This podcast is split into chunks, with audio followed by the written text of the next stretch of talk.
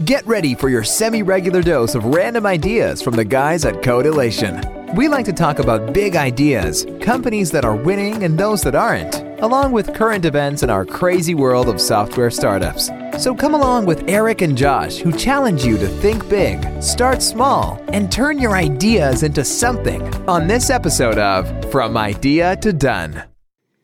Hey everyone, I'm Josh. And I'm Eric. And today's idea is on work efficiency. And it's the second part in our series on the book, The 12 Week Year.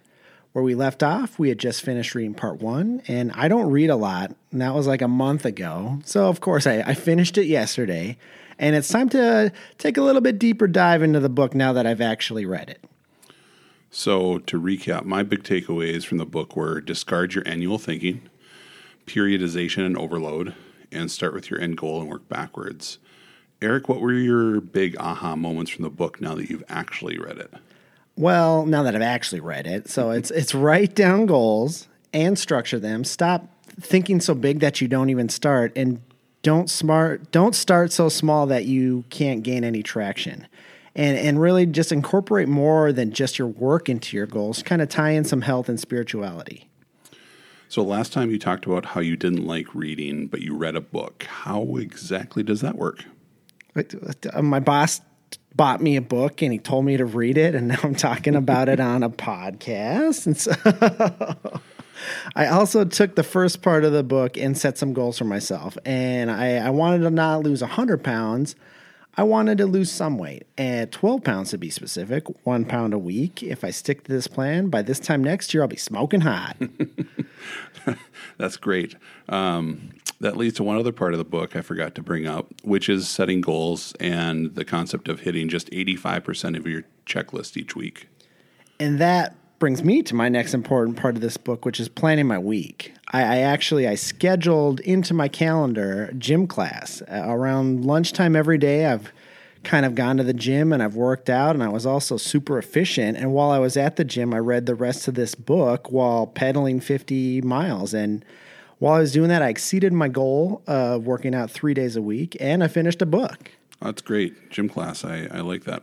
I, in high school, like I absolutely loved gym class. It kind of gave me the afternoon energy to get through stupid Spanish class. And as an adult or well, adult ish, normally around two, I'm kind of ready for a nap. And this week, I've had energy to do to do my work, and I've even had to stay a little later each day. But I, for me, it's a lot easier to catch up on emails at six thirty than to go home and start working out. Yeah, I'd, I'd agree with that, and that's that's awesome. Um, so I've read the book and drank the Kool Aid. Sounds like you're on board as well. What's next?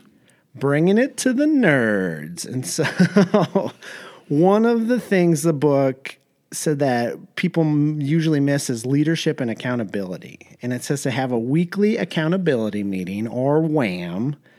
I kind of want to make that our own though and have a weekly hourly accountability meeting or Wham, like the super group from the 80s. So I have a meeting scheduled Monday, Monday morning with my personal and professional goals lined up to present. Um, I've included everyone to do this for themselves and help me hold me a little accountable. That's definitely one thing that helps drive things forward is the accountability factor.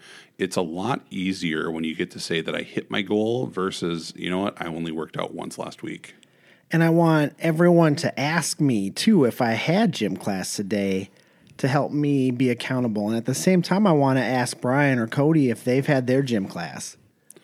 The accountability is something that helps align the team, and now we're fighting for each other to succeed. You know, sort of a rising tide raises all ships. So, what's next? Again, presentation for all of the nerds. I, I, have all my thoughts, I have all my stuff, and it's it's ready Monday for the group. And I, I really want to try to use this book and actually apply knowledge from something to raise a tide for our whole team. Awesome. Well, I guess we'll have to wait until the final part three of things to see how your presentation went. Thank you for listening to this episode. If you have a startup that could use some random advice and thoughts, have them subscribe and leave a review on iTunes.